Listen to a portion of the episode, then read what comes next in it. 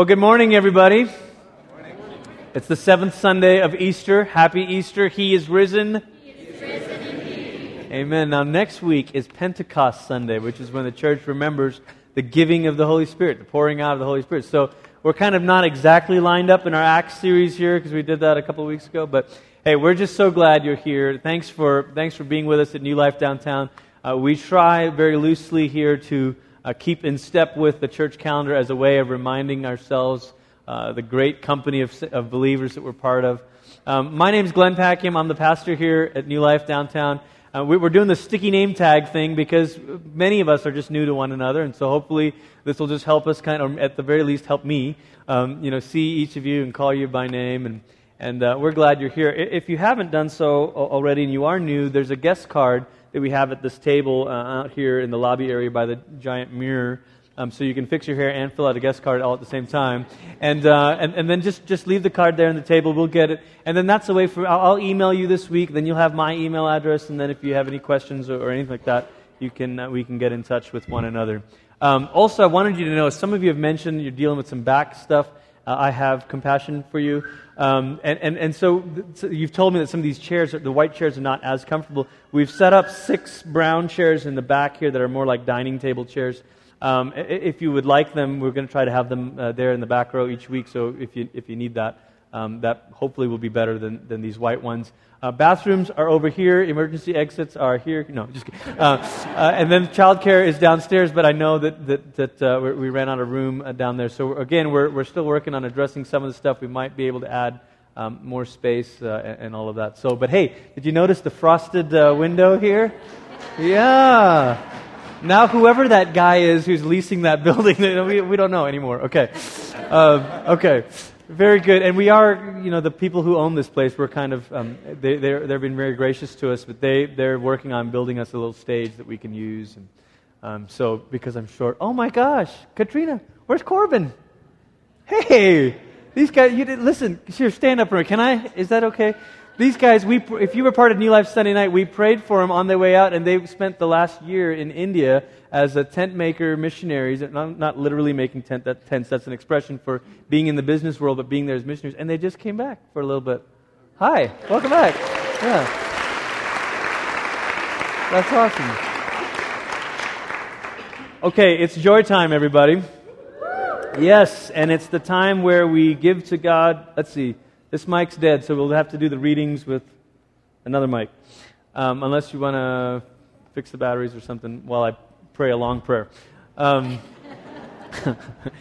um, joy time, we, we, we, call it joy time because it's the time when we, we give to the Lord of our finances, and really for all the things uh, the Bible says about that, the, the thing at the top of the list for us is we do it joyfully and with glad hearts. And it's not an investment, it's not a donation, it's not a tip it's, uh, it's worship. It's part of what we do. And so we also call it joy time because we're about to listen to the readings, the Old Testament and New Testament readings, and, and the Word of God brings joy into our hearts. So let's pray about both of those things, uh, and then we'll keep going. Father, we thank you for who you are. Uh, we thank you for your Spirit living with, it within us as we've been singing about, that teaches us to cry out to you as our Father. Uh, we're so grateful that we can be here this morning and uh, maybe even regardless of what we feel sometimes emotionally, we can have this assurance that we're yours. And so, God, we give to you just as a way of saying, yes, we are yours, and our money represents that. And, uh, and God, we pray that you give us soft hearts as we listen to your word being read and being taught. Give us hearts that are willing to obey and quick to change, Lord. In Jesus' name, amen. Hi, my name is Cassie Medina. The Old Testament reading is found in Isaiah 35, 3 through 7. With this news, strengthen those who have tired hands and encourage those who have weak knees. Say to those with fearful hearts, Be strong and do not fear, for your God is coming to destroy your enemies. He is coming to save you. And when he comes, he will open the eyes of the blind and unplug the ears of the deaf. The lame will leap like a deer, and those who cannot speak will sing for joy. Springs will gush forth in the wilderness, and streams will water the wasteland. The parched ground will become a pool, and springs of water will satisfy the thirsty land. Marsh grass and reeds and rushes will flourish where desert jackals once lived. The word of the Lord. My name is Jesse, and the New Testament reading is found in Luke 5 18 through 26 in the Common English Bible. Some men were bringing a man who was paralyzed lying on a cot. They wanted to carry him in and place him before Jesus, but they couldn't reach him because of the crowd. So they took him up on the roof and lowered him, cot and all, through the roof tiles into the crowded room in front of Jesus. When Jesus saw their faith, he said, Friend, your sins are forgiven. The legal experts and Pharisees began to mutter among themselves, Who is this who insults God?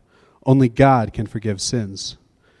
Jesus recognized what they were discussing and responded, Why do you fill your mind with these things?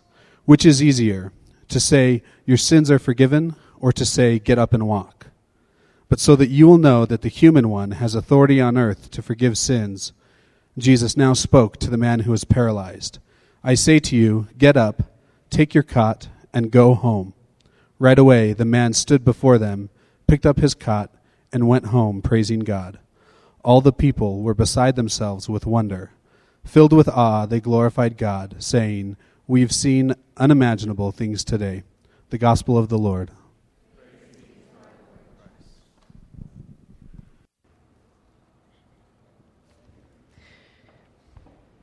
We're in part five here of our series in the book of Acts, and, and uh, week one, or part one of this series, we talked about Acts 1, and we, we talked about how um, the church, one of the first things they did was they began to wait, and Jesus told them to wait, and so the waiting kind of began to form them as a people.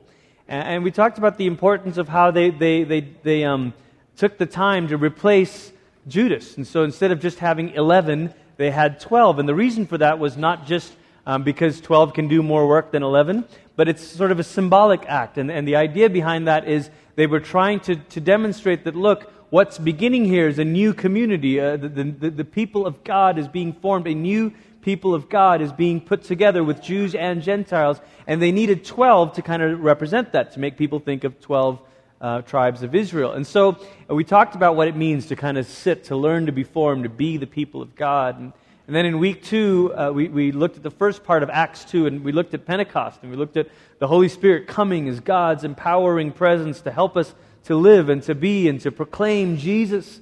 And then part three, we talked specifically about what does it mean to proclaim Jesus. And we looked at Peter's sermon, and we said, okay, so, so, so what does this mean to say that Jesus is Lord and Christ?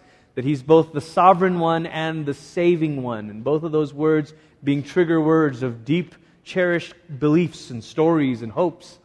And then last week we, we finished up Acts chapter 2 with this great passage about what the first followers of Jesus devoted themselves to. And we said they devoted themselves to the apostles' doctrine.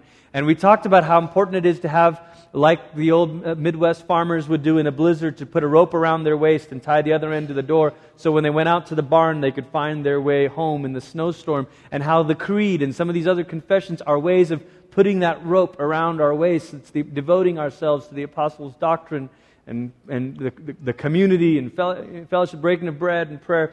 We talked about all of that last week. And now here we are in Acts chapter 3.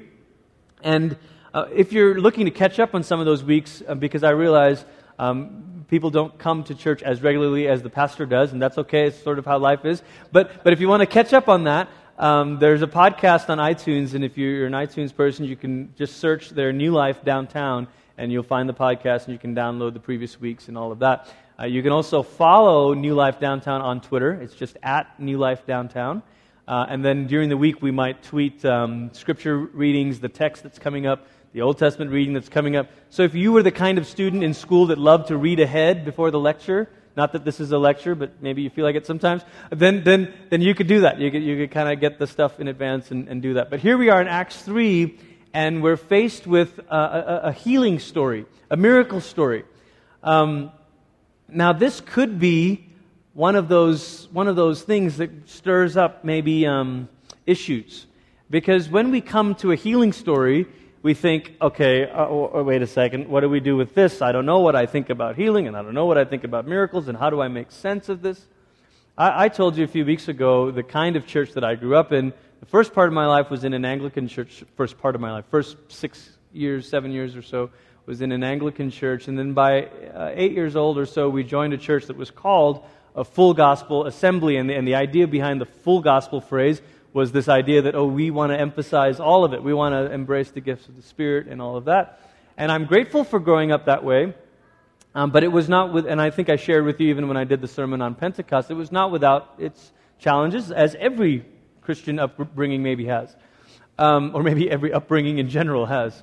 Um, but I, I, one of the things I'm grateful for is I, I, I discovered or was exposed to at an early age this belief that Jesus' name really does carry power with it.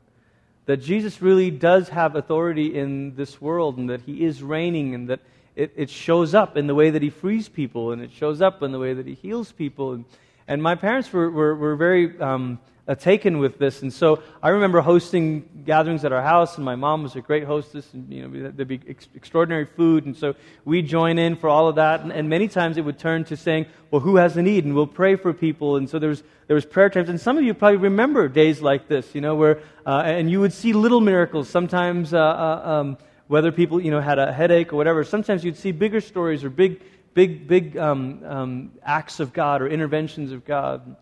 But I was always, and this may surprise you, but I was always the kid who was, on the one hand, really wowed by it, and on the other hand, analyzing it. Now, you'd never guess that about me, I'm sure. Uh, but but I, I, was always sort of looking at it and thinking, okay, you know, and we would have these youth camps or retreats. And being in Malaysia, a lot of times the people that would come and speak at those things were evangelists or sometimes self proclaimed, I, I, don't know, that would come in and, and, teach. I mean, just being honest, we had some interesting characters that came in to speak at our youth retreats, and, and they would do these things. They would have healing lines or prayer lines, and some of those times were the most deeply impactful moments. I could tell you stories of coming up to the, to the front and crying and, and, and feeling the Lord, you know, speaking and moving. And then I could tell you other times where it all just seemed a little too forced. And it seemed like someone was out to make the show happen. And if you've been around Pentecostal charismatic stuff, you've probably seen the good, the bad, and the ugly. Am I right? And, and, and you, you discover that on the one hand, in Jesus' name is this thing that you, you've seen amazing things happen in Jesus' name.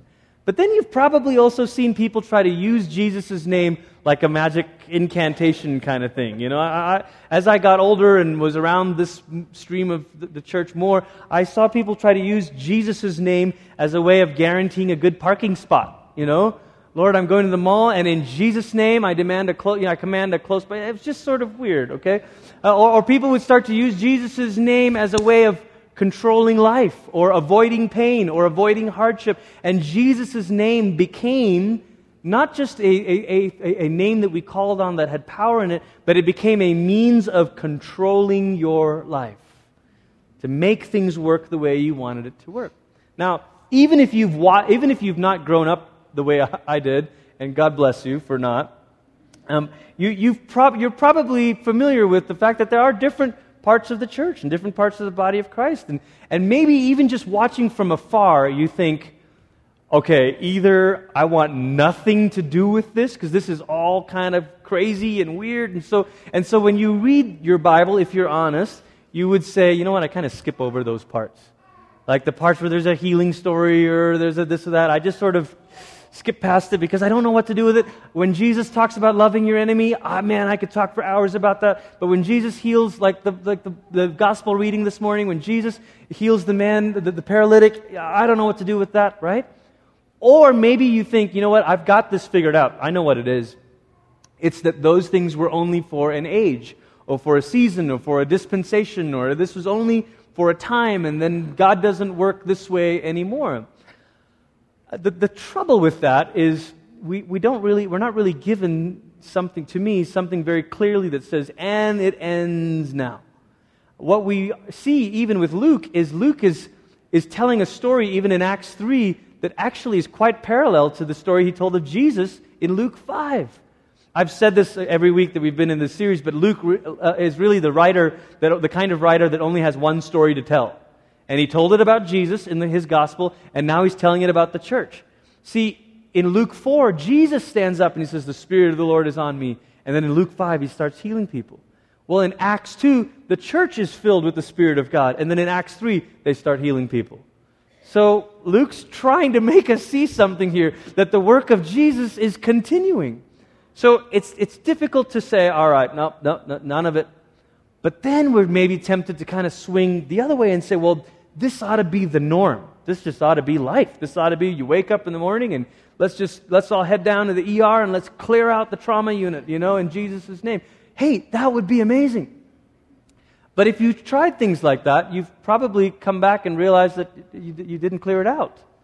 And so then you think, well, wait a minute, I thought this was supposed to be normative. It's supposed to just be an everyday occurrence. And oftentimes the people who think that will cite the book of Acts. And we'll say, well, Acts, look, Acts, the, the miracles left and right in Acts. But you have to remember that Acts, again, is written over the span of about, it covers about 30 years of, of narrative, of story. From Jesus' ascension all the way through the, destru- right before the destruction of Jerusalem. More than that, it takes place in at least three different cities. There's Jerusalem, there's Antioch, there's Ephesus. There's actually a couple more stories in other cities. And it involves two or three different people. There's Peter, there's Paul, there's Philip.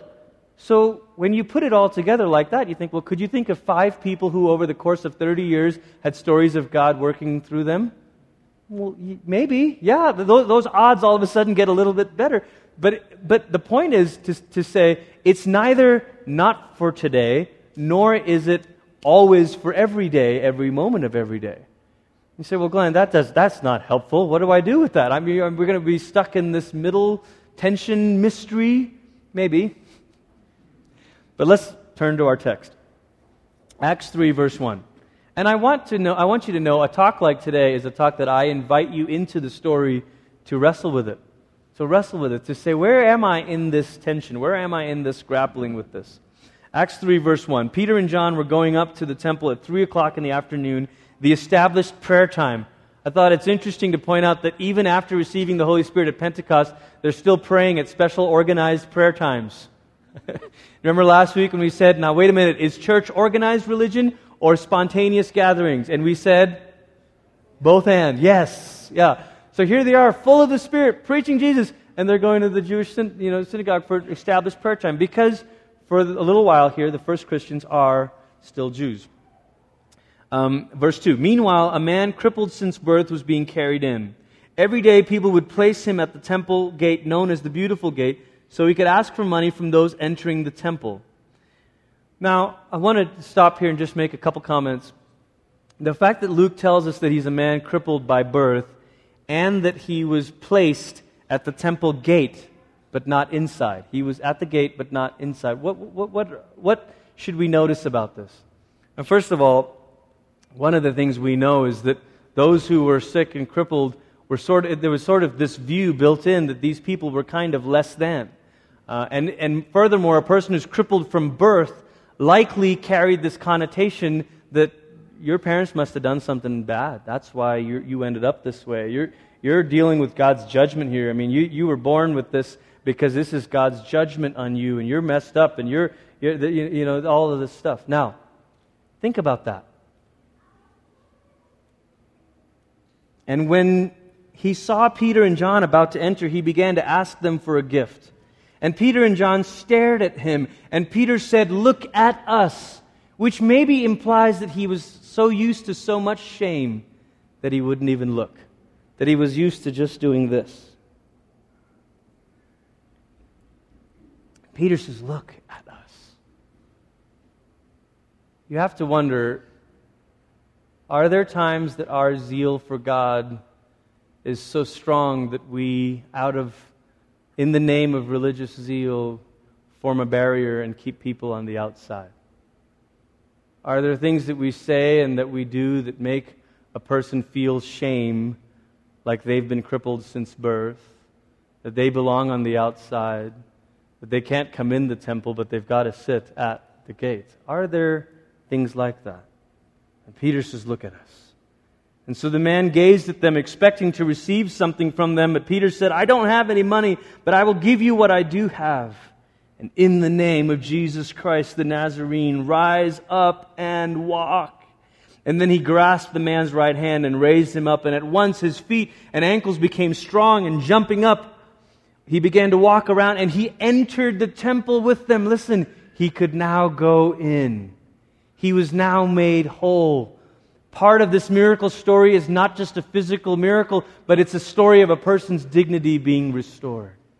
It's a story of a person who was cast out, who was made to feel ashamed for the way he was born, and all of a sudden there, he's being made whole and brought inside the temple. And all the people saw him walking and praising God, and they recognized him as the same one who used to sit at the temple's beautiful gate asking for money, and they were filled with amazement and surprise at what had happened to him. One of the themes in Luke's gospel, and if you were with us on the New Life Sunday night series we did last year on the Gospel of Luke, you'll remember this that one of Luke's big themes as a writer is he wants to show how Jesus is bringing outsiders in. How Jesus is saying to people that have social stigmas against them, actually, very specifically, people whom the religious community has said, no, no, no, not you. Yes, you, yes, you, yes, you, but not you. And, and Luke's gospel goes out of his way to show Jesus talking to a Samaritan or talking to a, a widow or talking to a leper. Or talk, and why does Luke do this? Could it be that Luke is the non Jewish guy of the bunch? Maybe.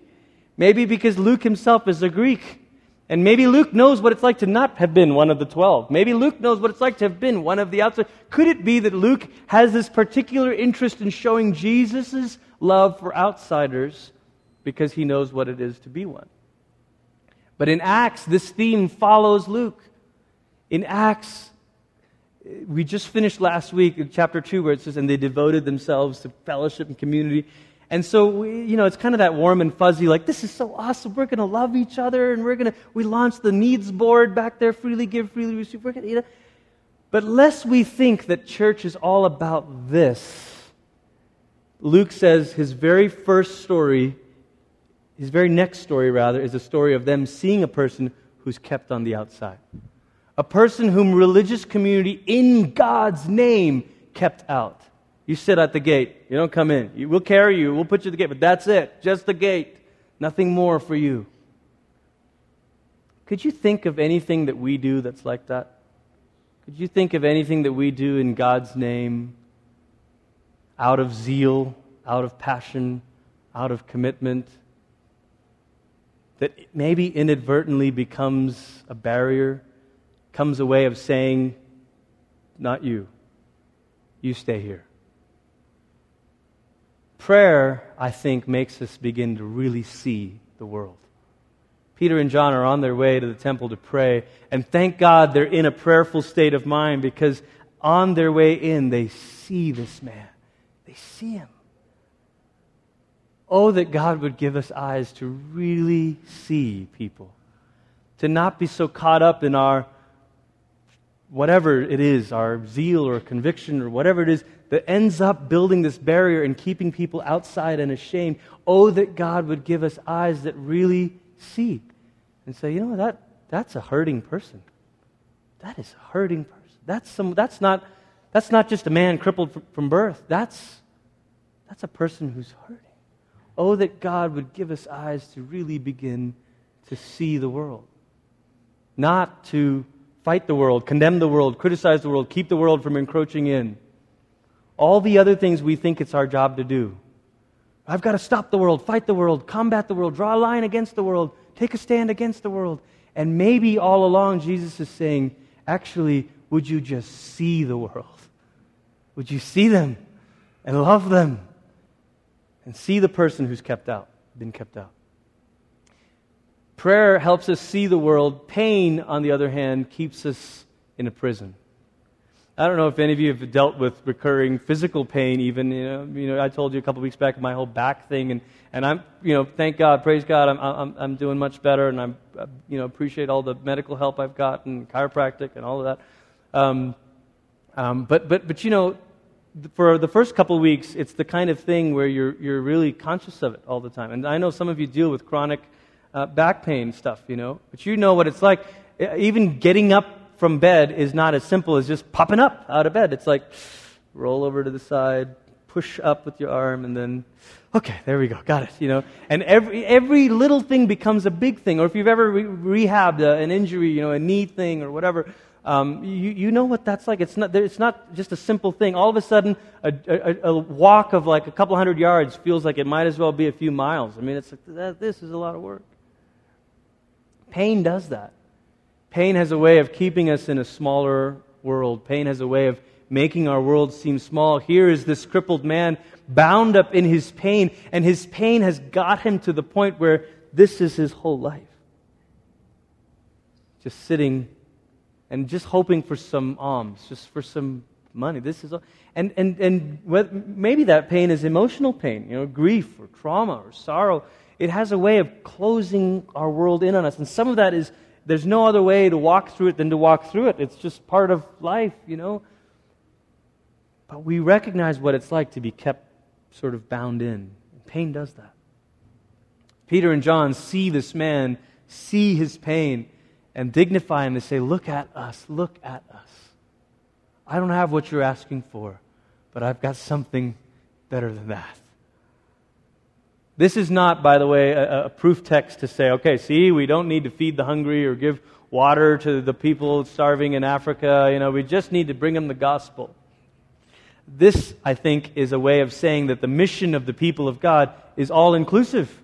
It's all inclusive. It's rescuing. It's going, but it's going even to something beyond um, just food and drink. It's going to the depth of a need. It's setting them free at the deepest core. It's bringing them in to the people of God. But now we come to it. So prayer helps us see the world. Pain keeps us bound in a prison. But then there is this power in Jesus' name. The power of Jesus' name that Peter and John speak to him. They say, Look, we don't have the money that you need, but look, what I do have is this power in Jesus' name. And so I speak in his name, rise up and walk, and he does. And we want to know what is this name? What does it mean to speak, to act, to live, to call on Jesus' name? The New Testament Acts, in particular, goes to great lengths to show us that there's a difference between magic and miracles. In fact, in the first century, there were magicians, and there was medicine, and there were miracles. Uh, and most of those three things are a little different than how we understand them today. There were, there were magicians who knew how to use the right words and the right spells and the right incantations to make things happen. But they were harnessing some kind of other divine power, but it was all about them, them manipulating it. Really, magic is about manipulation. Magic is about manipulating things to work in your favor. Medicine in the first century, we'll talk, we won't address today because that's sort of neither here nor there for our text. But magic is humans controlling divine powers for personal purposes or glory. It always elevates the magician because it's, the per- it's him who's in power. It's him who's done this, which is why the story later in Acts of Simon the sorcerer, you remember this? He's all about these powers. And so he sees something and he says, wait a minute, I don't have that trick in my bag. How much for that one? And they're like, this is not for sale. You cannot become the master of this power. But magicians are used to being the master of the power. And so they want to be in control. Miracles, on the other hand, is God acting through humans to accomplish his purpose for his glory. So, Glenn, how, how do we know that Peter and John are, are, are, are making this point? Well, read with me in verse 11. While the healed man clung to Peter and John, all the people rushed toward them at Solomon's porch, completely amazed. And seeing this, Peter addressed the people, You Israelites, why are you amazed at this?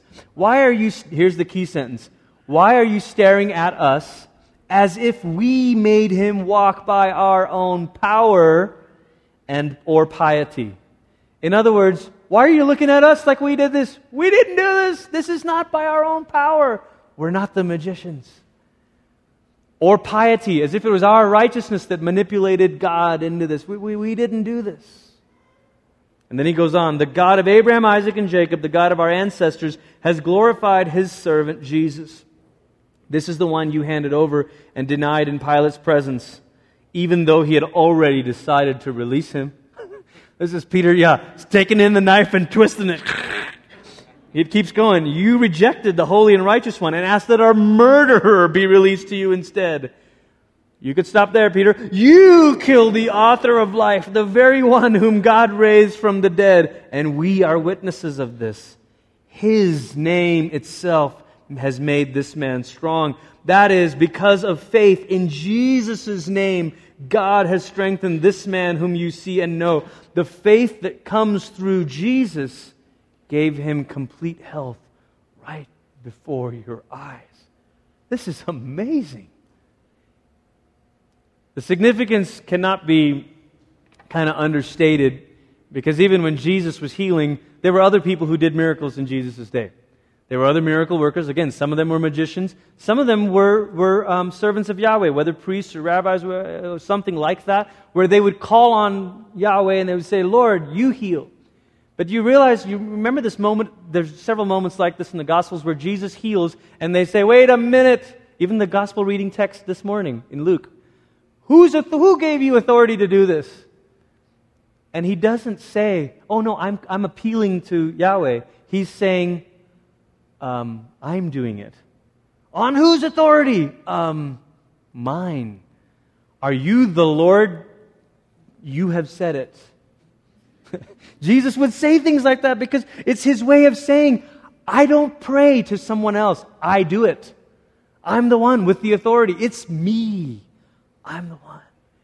And now the disciples are saying, okay, listen, this Jesus, not just a man, not just a prophet, but the very one who came as the sovereign one and the saving one. And so, when, if he really is the king of this world, then we're acting in the king's name and with the king's authority.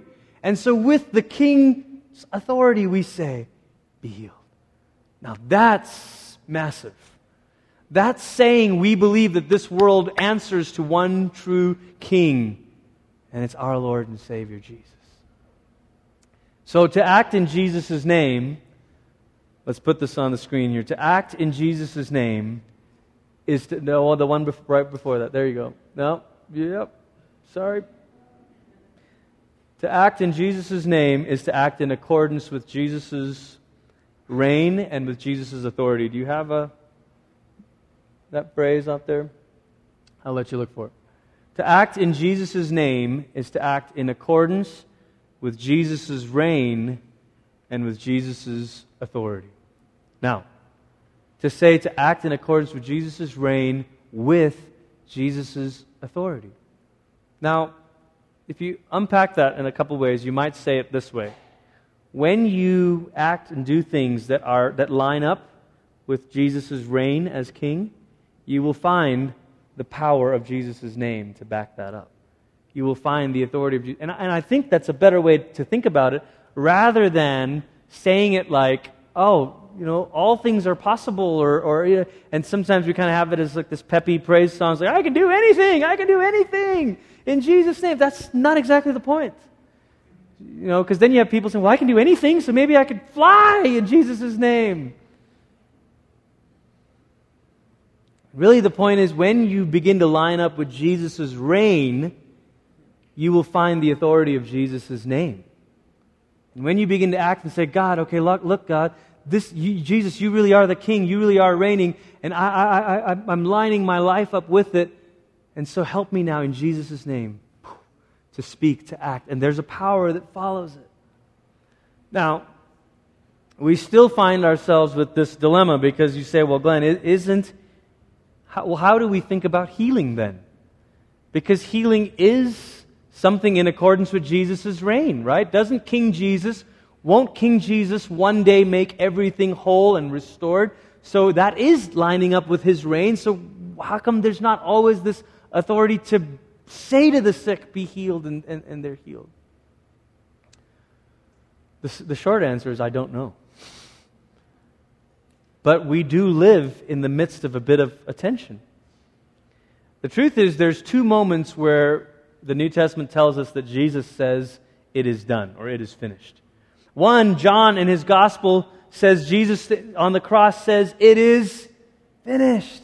And usually that's the only one we remember. And so we think, hey, look, it's finished. He said it. He said it. It's finished. But actually, there's a second time he says, It is done. It's in Revelation 21. And John, also John, has this vision of Jesus coming back.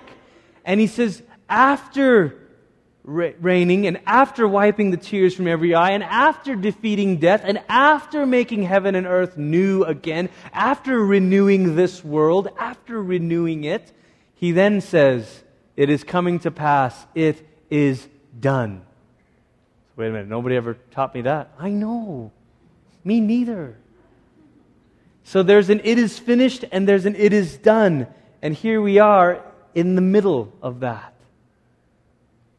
At the cross, Jesus, uh, in the cross and his resurrection, Jesus accomplishes this great victory. But there's this time of full release of it. Now, actually, that's not too difficult to think about for those of you who've ever had kids around Christmas time. Because at Christmas time, let's say, you know, um, you know, Jonas, our youngest, he kind of wants his own bike. He doesn't want a pink one for some reason. I don't know why. Um, but he wants his own bike. And let's say, let's say I bought him one and he somehow found out about it. He saw the helmet somewhere or something. And what if he says to me, he would have to be talking a lot better than he is now uh, by Christmas. And let's say in November sometime he says to me, Dad, you bought me a bike. I said, Yeah, you're right. I did. You paid for it. You're absolutely right. I, I paid for it. So, well, Dad, I am your son. Yes, you are. I am called by your name. That's true. Pacium. and so, since I am your son and I have been called by your name, and since you have paid for it, then in your name I receive my bike. so, so it's not, but it's not Christmas time yet. So that maybe the problem is that I'm not receiving well. Maybe I don't have enough faith. Dad, I believe I am your son. So, no, I, no I, you are. That's true. and I believe you paid for my. You know, it's totally true. I did. I've got the receipts. You know. Then I received my bike. So, son, it's not Christmas. Okay? I think you see it.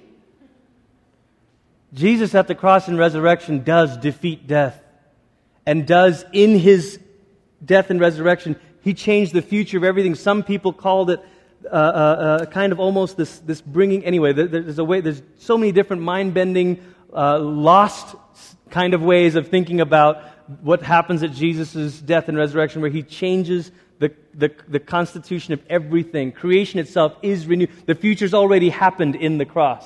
It's kind of bizarre to think about. But that doesn't mean there's not an unfolding of it. So you say, okay, all right, all right, Glenn, all right, great, great, great. And, and really, if you don't, if you think about this, nobody, I've not met anyone yet with enough faith to faith themselves into a resurrection body. Right? The last line of the creed says, We look for the resurrection of the dead and the life of the world to come. That's coming. 1 Corinthians 15 says it comes when Jesus comes. Romans 8 says we've got some, if we have it already, then there's nothing left to hope for, but we hope and we long, and creation itself is longing, meaning there is this world to come that is this renewed world, renewed bodies. Even the saints in heaven are longing for this resurrected bodies, we think. And so there's something future still. Nobody can have enough faith to receive that now. You can't twist God's arm enough to faith yourself into that. So then the question is okay, okay, fine, fine, Glenn. So then is it all later? Is there nothing now? I think the New Testament is trying to tell us that because Jesus is king and because that is coming, there's little ways that breaks through even now. There's advances of that. There's signs of that. There's again, what are miracles called? They're called signs and wonders. A signpost is not your actual destination. You're not driving, you don't drive to Denver and see a sign that says Denver 34 miles and say, We're here, honey. No, no, it tells you you're coming. It's coming. Where every healing, every miracle is a sign that one day God will set it all right. Every time we experience a miracle or an inbreaking of God's power is a sign that says one day the God who made this world will put it all back together again. That means we should ask. That means we should pray. That means we should re- realize that this Jesus who reigns does love to restore and heal. Now, I know this is hard because some of you probably feel like, Glenn, I am done asking and praying because nothing happens. I know. And I wish it were as simple as saying, let go of asking or let go of disappointment. But somehow we live in this in between world where we're asked to hang on to both. Where sometimes we deal with disappointment, but we're still asked to keep asking and believing and saying, Jesus, I know this is your, your reign means life and healing and restoration. Would you let something of that break in now in the form of this healing? Would you do that? And we don't like to live in tension in between two things. We'd rather just pick one. But tension makes all kinds of things work. This is a guitar. Um, I play guitar. It's wonderful. But the guitar is only the guitar because there's six strings that are tightly wound to just the right tension. And it would be much easier to say, well, I just need to stop believing because I can't, I can't, I'm not ready for more disappointment. I, I can't believe anymore. And then our heart or our faith begins to sound like that. It's not very good. So, well, I just, I, I gotta let, I can't, I can't believe in it. And Jesus maybe is asking us to embrace a little tension to say, I know this is hard. I know it's a now and a not yet. I know that there's a kingdom that has come and that the kingdom that is yet to come. I know there is a Jesus who's making all things new, and yet we see little signs of it, but it's the best is still ahead. But maybe faith is about saying, All right, God, I will embrace the living in this tension. Help me not to be a person that stops believing or asking. Help me to not be a person that gives up on this. And also help me not to be a person that demands and uses God because that's magic. You, there is a way of trying to invoke the power of God that is the way the magicians did, which is for your own purposes or your own glory. But God will not be manipulated, God will not be used, God will not be treated like magic. He is God. And He embraces us to live in this tension. Amen? The last thing I want to say from this text is very simple, and I think you do have it on the slide on this one. It's this phrase that this power that we have in Jesus' name is for the sake of those who are outside the community. It, it, yes, it is for us, there's no doubt. As children of God, we, we ask our Father. But there's also something about this that when you leave today and you go out in the world, you ought to be thinking, God, give me eyes to see who's hurting, who's broken. Who is like that person crippled since birth? Who is that person bent over in pain or trauma or grief or whatever it is? And is there a way that in Jesus' name I can bring a word of life? Is there a way that in Jesus' name I can speak hope? Is there a way in Jesus' name I can even pray for them and see a miracle? is there a way that this could really happen? We are quick to point out all the things that were done wrong in Jesus' name over the years, and oh, we can name the this and the that. But you know what? There's a lot of healing that's also been done in Jesus' name. A lot of hospitals have been opened in Jesus' name. A lot of service has been done in Jesus' name. A lot of schools have been started in Jesus' name. And maybe we can join our place in the story as the people of God here today and say, God, how can we in Jesus' name be people who bring healing to those who are outside in the world? Amen.